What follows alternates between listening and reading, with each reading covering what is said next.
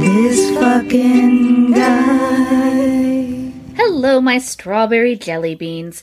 Welcome to This Fucking Guy, a podcast about self care. If self care is one long scream into the void. Here's where we use expletives and alcohol to emotionally process the creeps, jerks, and dick weasels that compose the shitty elevator music of our lives. I'm coughing into my elbow, Ren Martinez. And I am already out of toilet paper, Ginger Golub. How you doing, Ginger? Real bad, Ren. I am doing real bad. I have some things to scream into the void before you even ask. Oh goodness. Well, I mean, obviously, I I hear that there's something going around. So you Just know, li- oh, oh, is it just a little spring cold? Is it? you know, just um, you know, it's. I definitely joked with my sister about going to visit her this weekend, being like. It's going to be like that poster of The Walking Dead where one side of the highway is just abandoned cars and then it's just going to be on the other with a horse just trying to get Yeah. to you. Um, Well, of course, you will be the most popular auntie if you have a horse. oh, just the coolest Yes. TT to ever exist. Yes, TT horse. TT horse, of course. I am the TT horse. Um, yeah, so we're gonna, I guess, blithely skip over onto. You, you got anything to scream into the void? Yeah, as I drag us back into the depths of coronavirus, dear listeners, I am planning a fucking wedding for a month from now. And I just want you all to just dig deep into your empathy stores and like, I don't know, give some to me, light a candle or some fucking thing. Cause this was not anything I had planned for. Well, I don't think anyone can plan for that. Again, it's like so. Uh, a dude I knew in high school, um, he was going to get married in a hotel, and like a month before, the hotel burned down, like just the Cool, whole cool, cool. hotel. Yep, yep, yep. Um, and then I, I did, I definitely remember reading several Reddit posts about people who had to cancel their weddings for uh hurricanes that Yeah. had, you know, wasted their whole town. So there's no planning that. You know, when you go to the knot and start Yeah. putting in your bridesmaids Yeah. and talking about the venues, there's never like, and also in case of apocalyptic event, Yeah, but I think that there are some people that buy wedding insurance. Can we get the rapture insurance? Is that something? I mean, I'll still be here if everybody else gets raptured. I know, right? so- I'm still here. Can, I'm just. I'll take all your stuff. Yep, yep, yep, yep. So, that said, I think it might be some time for some therapy. God is blessed. It's time for therapy. Mm, let's get to it.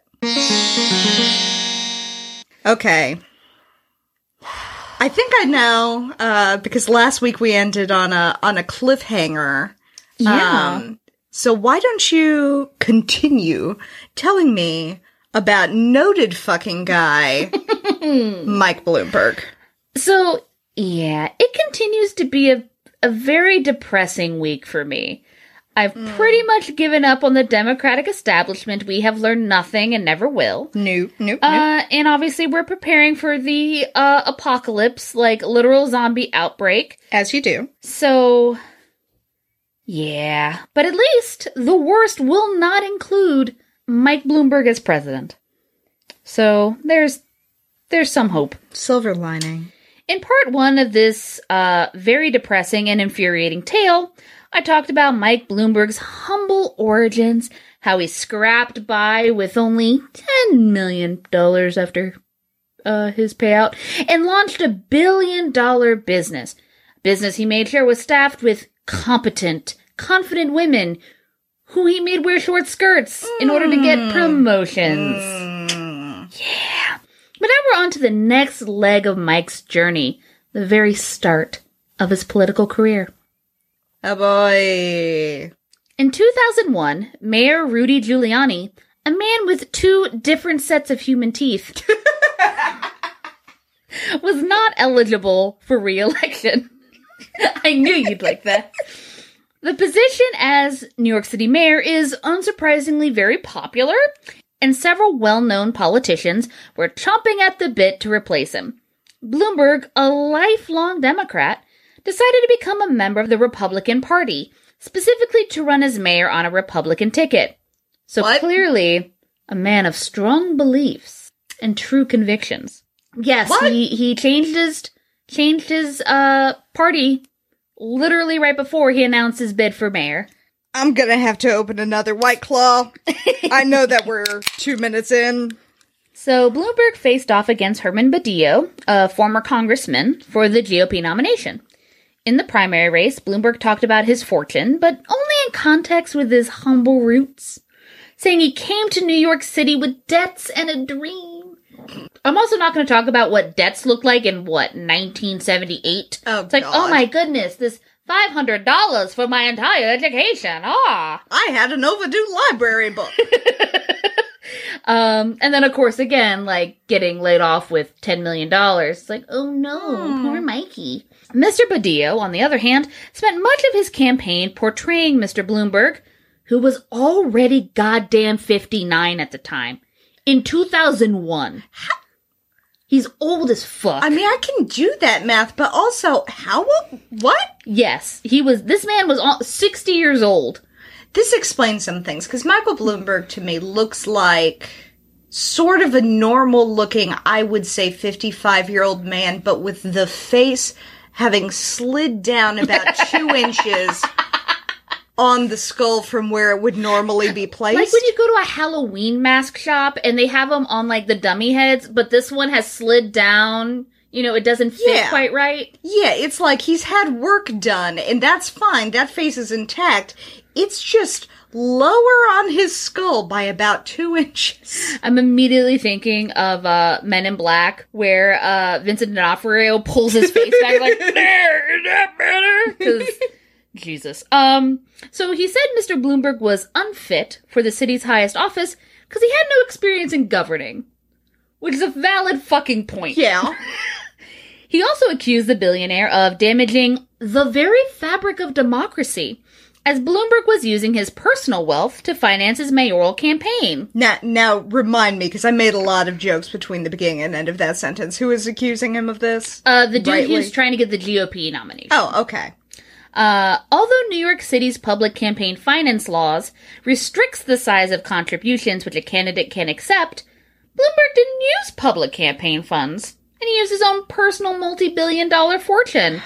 In a campaign finance statement that he released mid-primary, Bloomberg reported spending $20 million, which was 50 times more than Mr. Badillo had managed. I'm sure this is a one-off, not terrible foreshadowing mm. for the future. Mm, mm, Voting in the mayoral primary began on a bright autumn morning in September.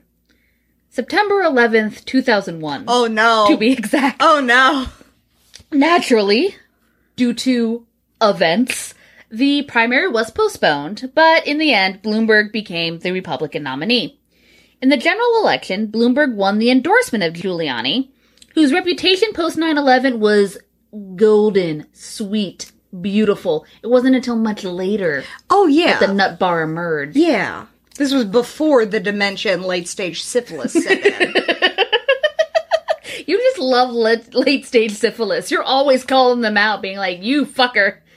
I know everything's cheese up in there. what can I say? I I call a shanker a shanker. So, uh, Bloomberg spent $73 million of his own money on his campaign, outspending the Democratic candidate 5 to 1, which comes out to roughly a 100 bucks for each vote he would eventually receive. Bloomberg was not only the Republican candidate, but he also had the ballot line of independents. So, under New York's fusion rules, they have this they have these rules called electoral fusion. And what that means is that a candidate can run on more than one party's line, and then you combine all the votes received on those party lines. Okay. So, like, let's say you are, you know, Judi Dench, and you're running for a Democratic nomination in New York, but you mm-hmm. also have the American Socialist Party yeah. have you down as their candidate. So then you combine all of those votes. I mean, the American Socialist Party's been voting Dench for years. I know. I mean, they're not voting anyway else. Um, so not only was he the Republican nominee, Bloomberg was also the ballot line of the Independence Party. Not independence, like multiple independent, like independence as Independence Day. As in today we celebrate our Independence Day. You ever heard of them? No. After he received their endorsement, Bloomberg offered each of the five county organizations of the Independence Party $5,000, which all but one accepted. The, f- hmm. The following year, the New York City Industrial Development Agency approved an $8.7 million bond to help finance a new headquarters for a youth charity controlled by Fred Newman and Lenore Fulani, who were prominent leaders of the Independence Party, in a move that was characterized as a reward from Mayor Bloomberg. And so this guy, Fred Newman, is somebody who I did not know and apparently will have to do an episode on because not only was he a leader in the Independence Party, he was an avowed Marxist, given to anti Semitic ravings, and the inventor of a form of psychotherapy that encouraged patients to have sex with him or with one another, a practice he dubbed friendosexuality. Oh boy, this sounds like every guy I dated in college. oh, bo- mm, mm, mm, It only it only makes logical sense that to work through your trauma, you have sex with me. What a weird set of Venn diagrams for people to land on him as like party leadership. Anyway, back to the election. As we know, Bloomberg secured victory in that mayoral election. It also marked the first time in New York City's history that two different Republicans had been elected mayor consecutively. New York City isn't really known for electing Republicans, so it Yeah. was something to note. What now? And this this may be something sort of outside your purview and something you choose to delete, and that's fine. Why the fuck did he run as a Republican and not a Democrat if he was a lifelong Democrat? I don't actually know the answer to that, but I'm going to guess is because uh, he knew he could get support from Wall Street. Kind of same reason Trump ran as a Republican rather than I don't know whatever the fuck. Because he's rich. Yeah. That's the reason. That's my reason. Bloomberg would continue running for and being elected as mayor of New York City. He was reelected in no- November 2005 by a margin of 20%, the widest margin ever for a Republican mayor of New York. Did you say widest or whitest? Both. Okay. Both. Porque no los dos. Uh, during his 2005 campaign, Bloomberg gave the Independence Party $250,000 to support his campaign. The group utilized the funds to create a large phone bank set up right across the street from City Hall to target some 80,000 city voters not registered with any political party.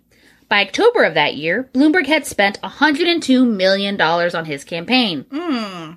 And then in October 2008, Bloomberg announced that he would seek to extend the city's term limit laws and run for a third mayoral term in 2009. Oh no. He argued that a leader in business was needed during the Wall Street financial crisis. Mm. Quote, handling this financial crisis while strengthening essential services is a challenge I want to take on, Bloomberg said at the time. I don't like it. Well, no one likes it. Well, that's not true. I don't Bloomberg like liked it. it very Bloomberg liked it a lot. Was super into it. But so you see, in 1993 and 1996, voters had imposed limits of two four-year terms on elected city officials. Ronald Lauder of Estee Lauder, hmm, a fellow billionaire who campaigned for those term limits, had spent over $4 million of his own money to limit the maximum years a mayor could serve to eight years, funding TV ads that compared politicians to diapers, saying both needed to be changed often and for the same reason. Aye. Like it's hacky, but I don't know that I disagree with him. Also, when I think of Estee Lauder, I don't think of a guy named Ronald. Ronald Lauder. I thought it was a woman and her name was Estee. I know nothing about Estee Lauder. Continue. other than it's French. French. Um. So only after Lauder ex- signaled his support for a one-time exception for Bloomberg because of that financial crisis. You see, Bloomberg announced his plan to overturn the voter referendum with an act of the city council. Not only did Lauder decide to side with Bloomberg, he agreed to stay out of future legality issues. Hmm. So nice of him. But I prom Ginger, it's not that hinky, okay? It's only a one time exception. Though city lawyers did indicate that a one time change could be illegal because politicians would be voting on a bill that benefits themselves. But hmm. what's hinky about that? Think about that. Anyway, if the council passed a permanent change to the law, Bloomberg promised to name Ronald Lauder, you know, that guy that used his own fortune to make sure that the city had term limits and then was supporting Bloomberg's push for a third term as a one time exception, to a board called the Charter Revision Commission, which is really hard to say. Don't make me say it again. Hmm. This commission, Which which commission? the CRC, Okay. they would decide whether to put the issue about the third term option on the ballot for voters, a matter that, if pursued, would go on the 2010 November ballot to, quote, avoid confusion with the mayor's race in 2009, according to a mayoral spokesperson. So people will be able to vote on it, but after we've changed the law, Oh. and, you know, later. We don't want to confuse people Oh. with the mayoral election. Uh, okay. While the move stirred up considerable controversy, as well it fucking should have, Bloomberg did have quite the roster lined up in support of him. 30 elite New Yorkers included David Rockefeller, JP Morgan Chase chief executive Jamie Dimon, and former Secretary of State Henry Kissinger himself, published an open letter urging the city council to extend the term limits. Woof. Which is like pretty much if any of those people say like we w- we support this person, you know that person's pure evil. I mean, it's a real who's who of the eighth circle of hell. oh fuck.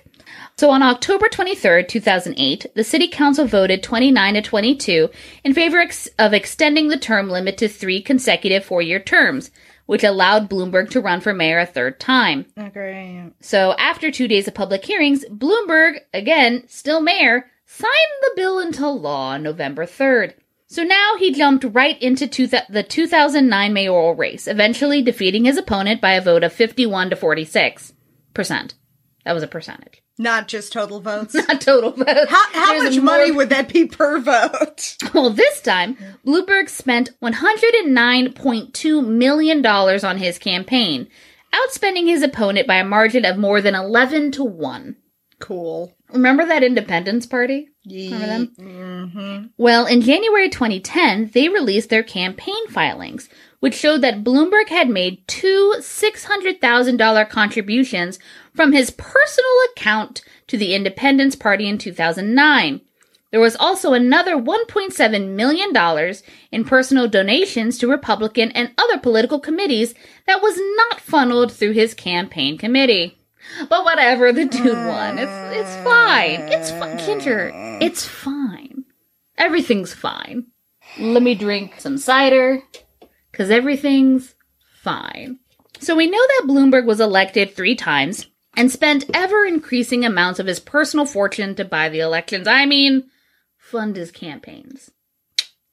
But what was Mayor Bloomberg really like?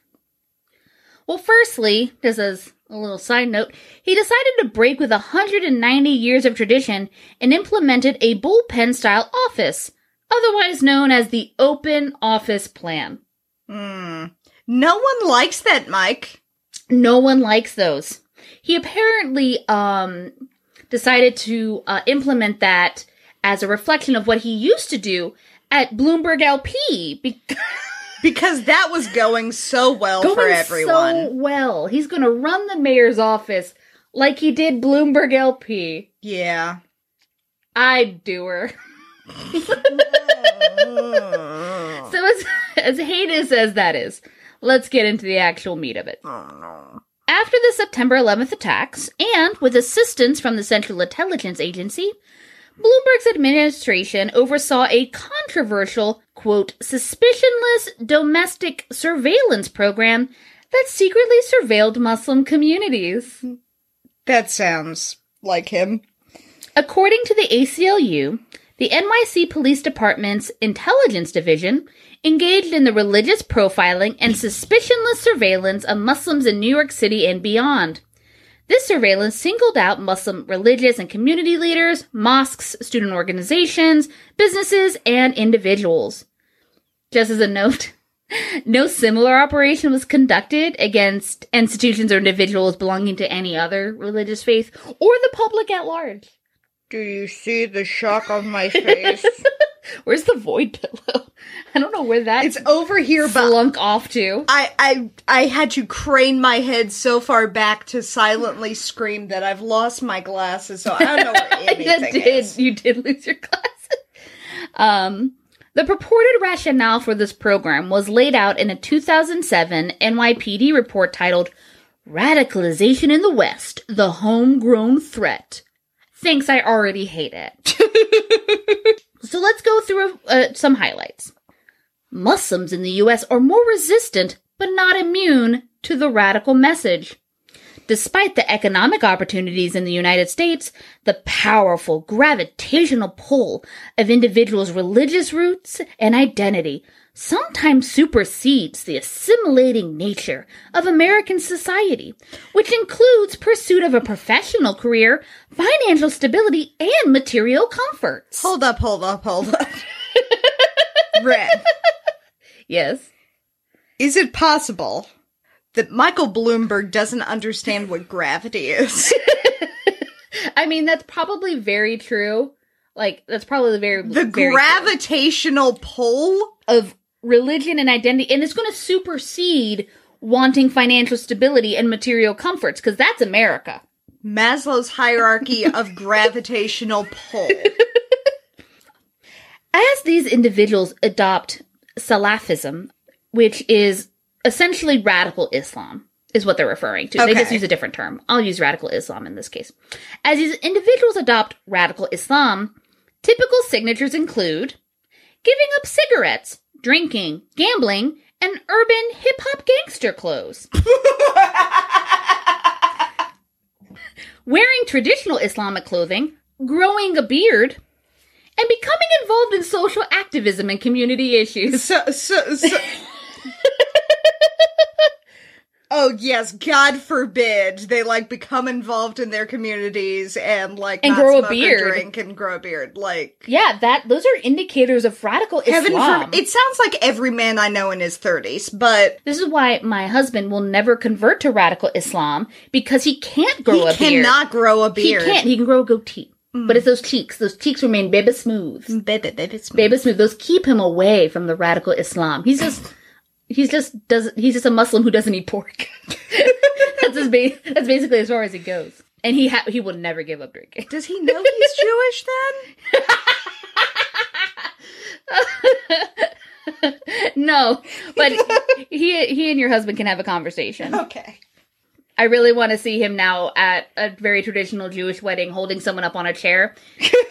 so, um, the NYPD used several methods to spy on the city's Muslim population, including mapping those communities by ancestries of interest Mm. and video and, surve- and video and photo surveillance. They also used informants called mosque crawlers Oh. mm. who were instructed by police to attend mosques to report on sermons, provide names of attendees, and take pictures.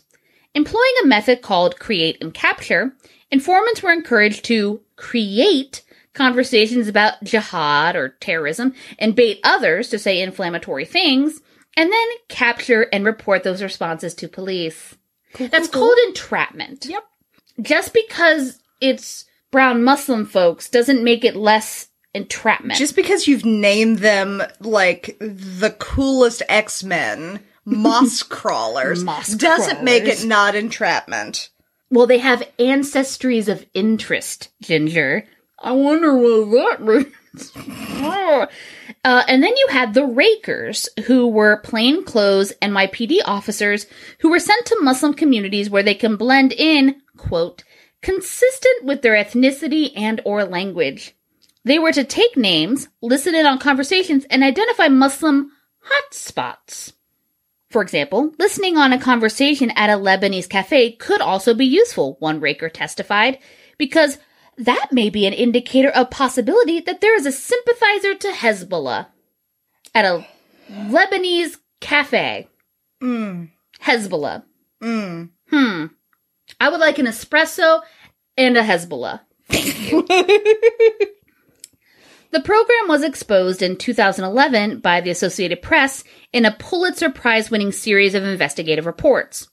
When the news broke, Bloomberg staunchly defended the program, saying, The police department goes where there are allegations, and they look to see whether those allegations are true. Remember, there were no allegations. They were just No. brown and Muslim No. people. Bloomberg continued to defend the program despite widespread outrage. Though I, I should point out, not everyone was so critical. In fact, then 2016 presidential candidate Donald Trump praised the program, calling it great. Uh, So, see, uh, there's really two sides to every issue. if Donald Trump thinks it was a good idea, it's not a good idea. I should mention that the surveillance program didn't produce a single lead to any terrorist plot and never led to a single terrorist investigation. if this is too inflammatory, like you, again, you can cut it out, but like one of the main reasons that I am at best agnostic, at worst atheist is like because God and history did not put Donald Trump, Mike Bloomberg, and Jeffrey Epstein on a boat in like 2002 and sink it far into far into the Hudson River. It was right there for you. The goddess works in mysterious ways.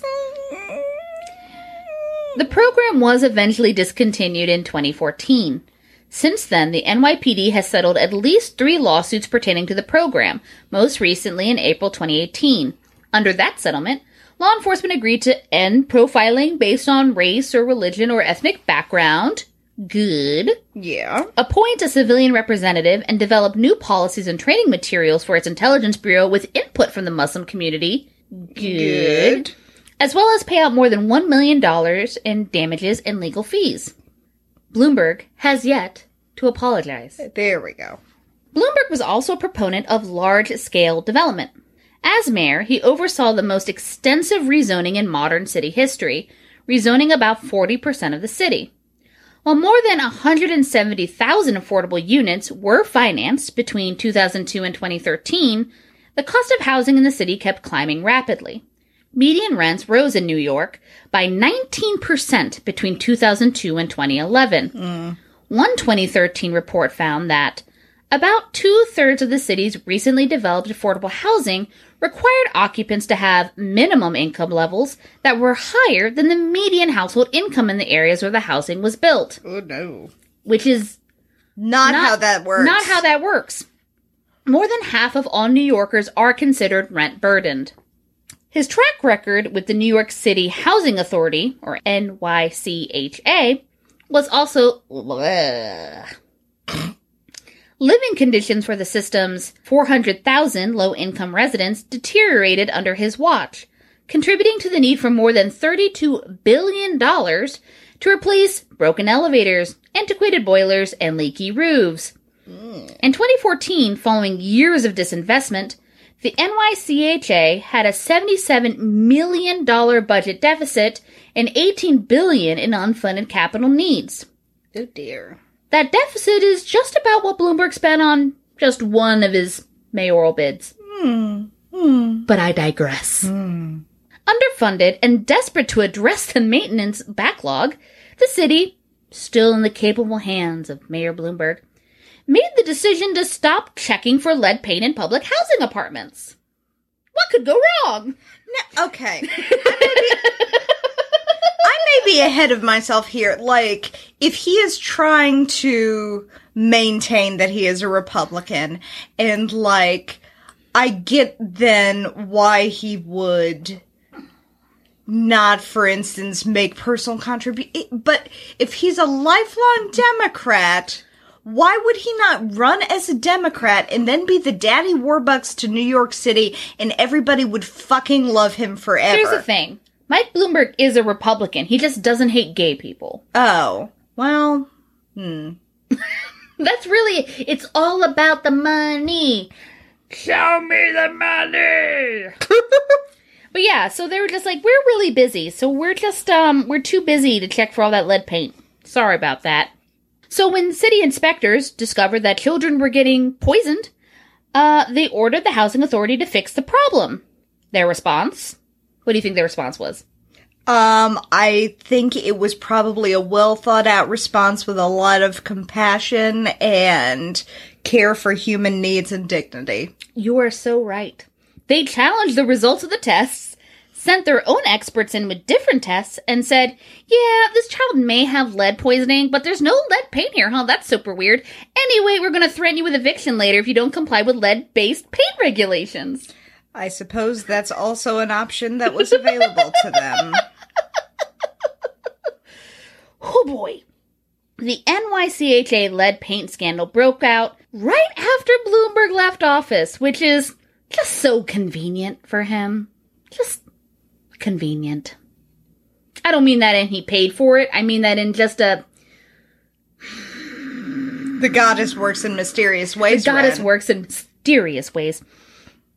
Bloomberg's campaign, this was his former presidential campaign, stated that no city devoted more energy and resources to combating homelessness than New York City during his time as mayor. I can already see your eyebrows escaping your forehead, so I'm going to guess that you disbelieve that a little bit. Which, yeah, that sounds fake. Particularly since during his three terms, the number of people in homeless shelters rose by 69%. Nice. Nice. And- Oh, I can't even see you, so that was like extra beautiful.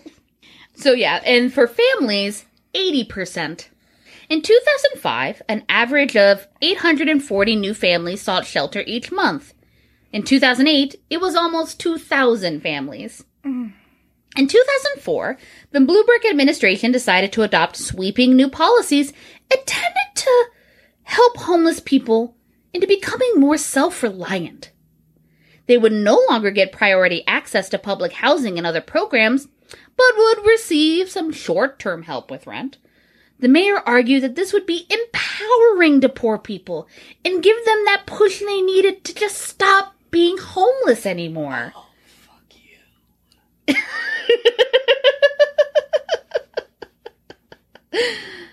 just just stop being homeless. You're not trying hard. Pull yourself up by your bootstraps. That's what Bloomberg did when he was laid off. And only had $10 million. $10 $10 million bootstraps. Hey, $10 million in New York City, what's that going to get you? Like a two bedroom apartment in Manhattan? I mean, fair. But Poverty. Also, Clearly impoverished.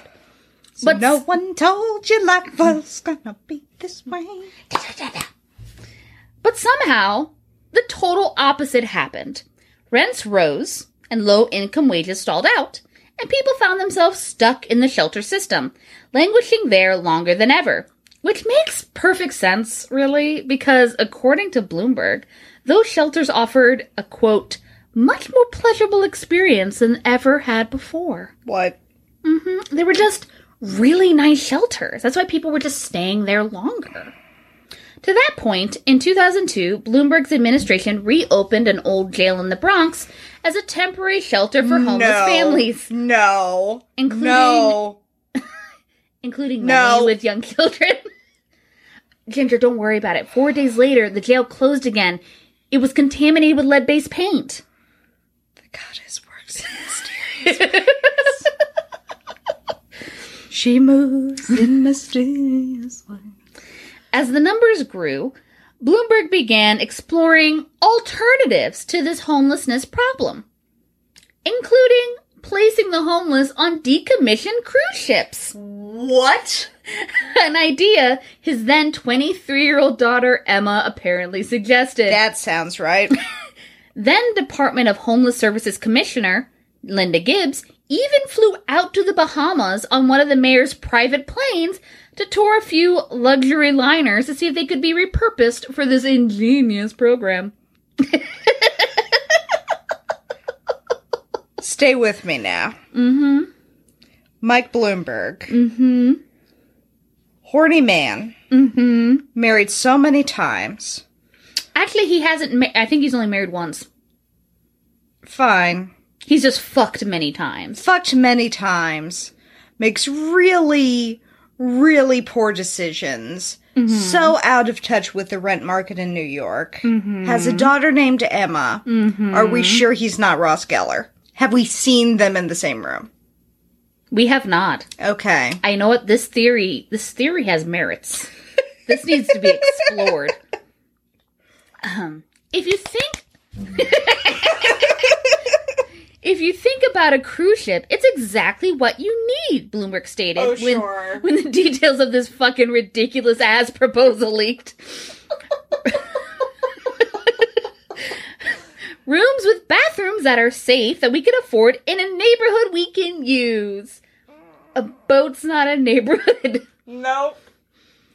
Hey, you know, another way to tackle homelessness? Ending the wildly successful program that gave homeless families priority for federal rent vouchers and for housing authority apartments because the program was actually encouraging people to voluntarily become homeless. Oh yeah. Yeah, mm-hmm. yeah, so we we nipped that in the bud. Don't you worry about that. you know all those people who are like, you know what would be just easier? Just so much easier. Let's just not have a home. Just be homeless. Ugh. Or and, and hey, another brilliant plan. Okay, if those aren't happy, in 2000, in July 2007, Bloomberg began giving people without homes one-way tickets on buses, trains, and planes out of the city. I'm surprised he didn't start with that. When people said, "Hey, what the ever-loving fuck are you doing?" he defended the program, saying. It saves the taxpayers of New York City an enormous amount of money. It's horrific. It is also something that mayors around the country have been doing for years. That's like just sort of a low key horrifying thing that happened. I'm sure that Giuliani was doing it for many, many years. hey, man. Prove me wrong. He's just trying to save the taxpayers' money, okay? Mm. You know what's another way to save taxpayer money? Charge homeless people rent. Yep. In 2010, it was discovered that the city was charging homeless people with jobs to live in homeless shelters. Mike, we need to talk. Well, remember, they're really nice. They're basically apartments. So, with this face, Ginger, don't worry. Okay, so when people did find out about it, Bloomberg did back off that program. He did say, whoopsie doodle. so instead, the city decided to implement a pilot program that required homeless households with steady income to redirect a percentage percentage of their earnings into a savings account that could then be accessed after leaving the shelter system. So then they just siphon off their savings. According to the then leader of the Coalition for the Homeless, Mary Bros- Brosnahan? Doesn't matter. Brosnahan. What? I- I can't, sorry. Bloomberg, upset after talking to reporters about his very shit idea, mm-hmm. snapped, The problem is these people need to learn how to save. Mike. Ginger, these people don't know how to save their money. If they just knew you put some in a savings account, then it would get get compound interest. This is basic.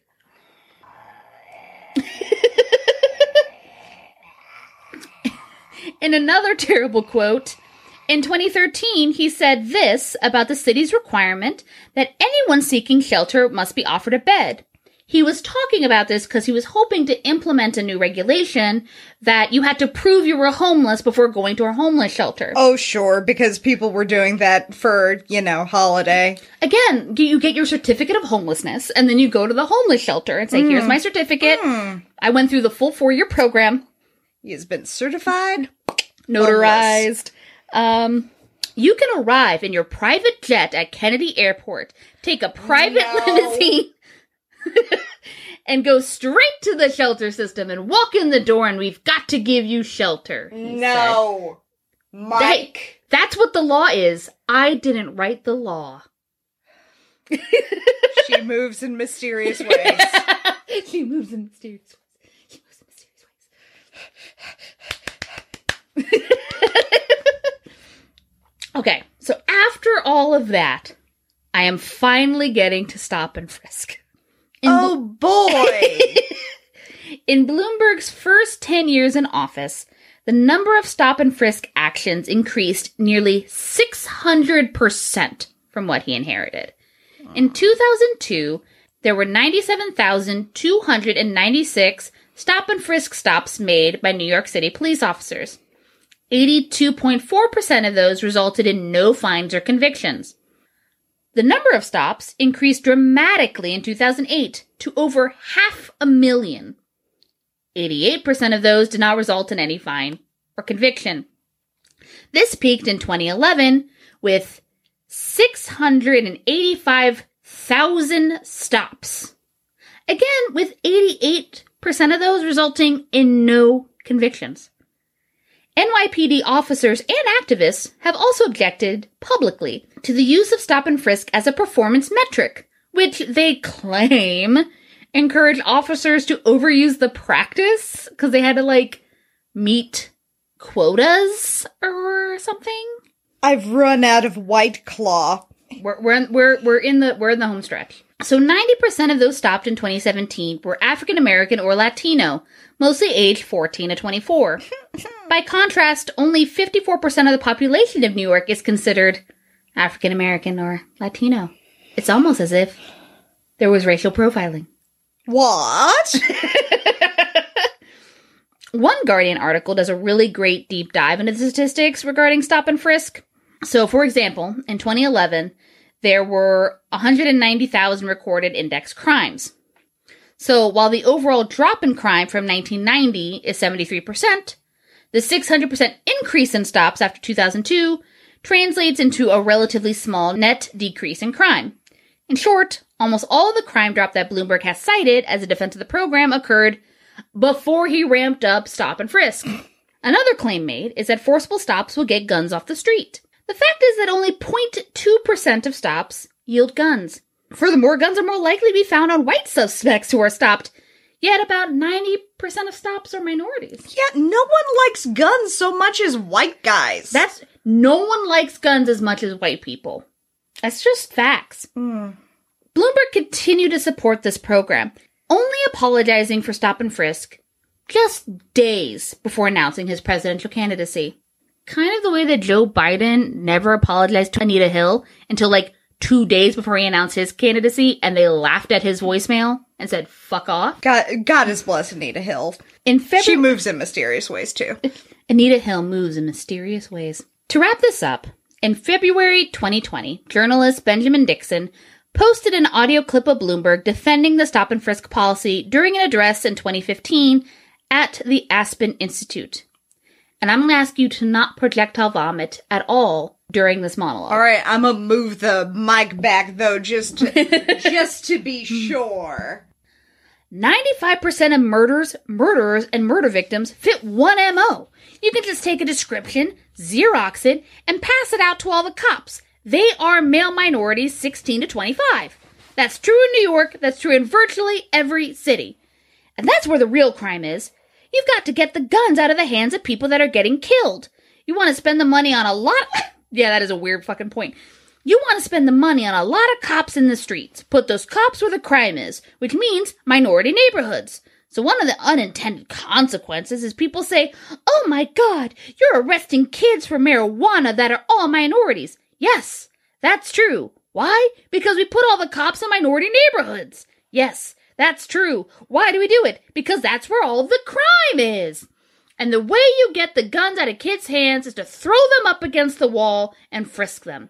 And then they start, oh, I don't want to get caught, so they don't bring the gun. They still have a gun, but they leave it at home. Mike, you're saying the quiet parts out loud. He sure did say that part out loud, like Oh. soups out loud, super out loud. Oh. And there's certain parts in this that I find I do find really funny. Like you've got to get the guns out of the hands of people getting killed, and it's like, isn't that? Isn't that where you want the guns to, for self for self protection? I thought you were a Second Amendment person. I thought Like, you were a Republican. right. I thought you were all about like Second Amendment rights, but uh, never mind, they're black people. um, Oh, Jesus. but then like this idea about like you know a- again throwing kids up against the wall makes me like physically ugh. Yeah, that. But then- not a good look. But then he's again this idea they still have a gun, but they leave it at home. So it's like, so that's cool. You're not getting guns off the streets. You're just relegating them to domestic violence murders. It's just like they're just all in. They're all in their dresser drawers. all the gun. Oh. What? So, in short, Mike Bloomberg was a shit CEO, a shit mayor, and is a shit person. Yeah. Unfortunately, does not continue to be a shit presidential candidate. My God, I'm Because so the goddess works in Anita Hill works in mysterious ways. Anita Hill ways. works in mysterious ways. Holy fuck! So that, my friends, is Mike Bloomberg. well, well, well. like literally those last five minutes, you had escaped to another plane. You had astrally projected out of your body Yeah, to try to escape my words. Those were a good five minutes. Those were a quiet five minutes. yeah, my my sister was very helpful in like kind of reviewing this to try to help me edit, and it was definitely like all the the the campaign stuff. Definitely, her eyes were like ugh. And like there was that like one wrinkle in between her brow, but then particularly when we got to the lead based paint stuff, he, her eyes just started like expanding and expanding. So- like Not to go off on too much of a tangent, but people really treat lead based paint as like this, like, okay, like really abstract thing. Like, no.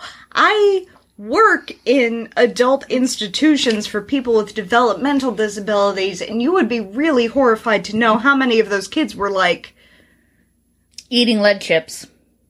they were they were all eating lead chips and they were all fine before and then like they are in institutions with like no real way to participate in outside society because of like slum landlords Hey man, if you don't follow lead based paint regulations, you're gonna get evicted, okay? Shape up. ren Yes. i need a self-care plan Same. Alright. Let's talk emergency self care. Specifically, ways to take care of yourself in a crisis. okay If you can manage it, go to sleep. This is a lot easier said than done. no that's just my go-to strategy i feel so validated but it is easier said than done, particularly if your brain's in crisis mode. Try breathing exercises, or meditation, or seizing the means of production from the bourgeoisie. and if you can't fall asleep, don't stress yourself out.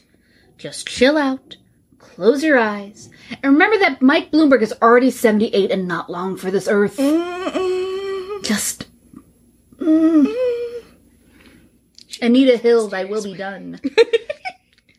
and remember, self care is a process, something that takes care and time and a bit of preparation, like a violent uprising against the wealthy elite. And there's my self care. yep Oh boy, I'm kind of glad this these this episode's over. Not Yeah?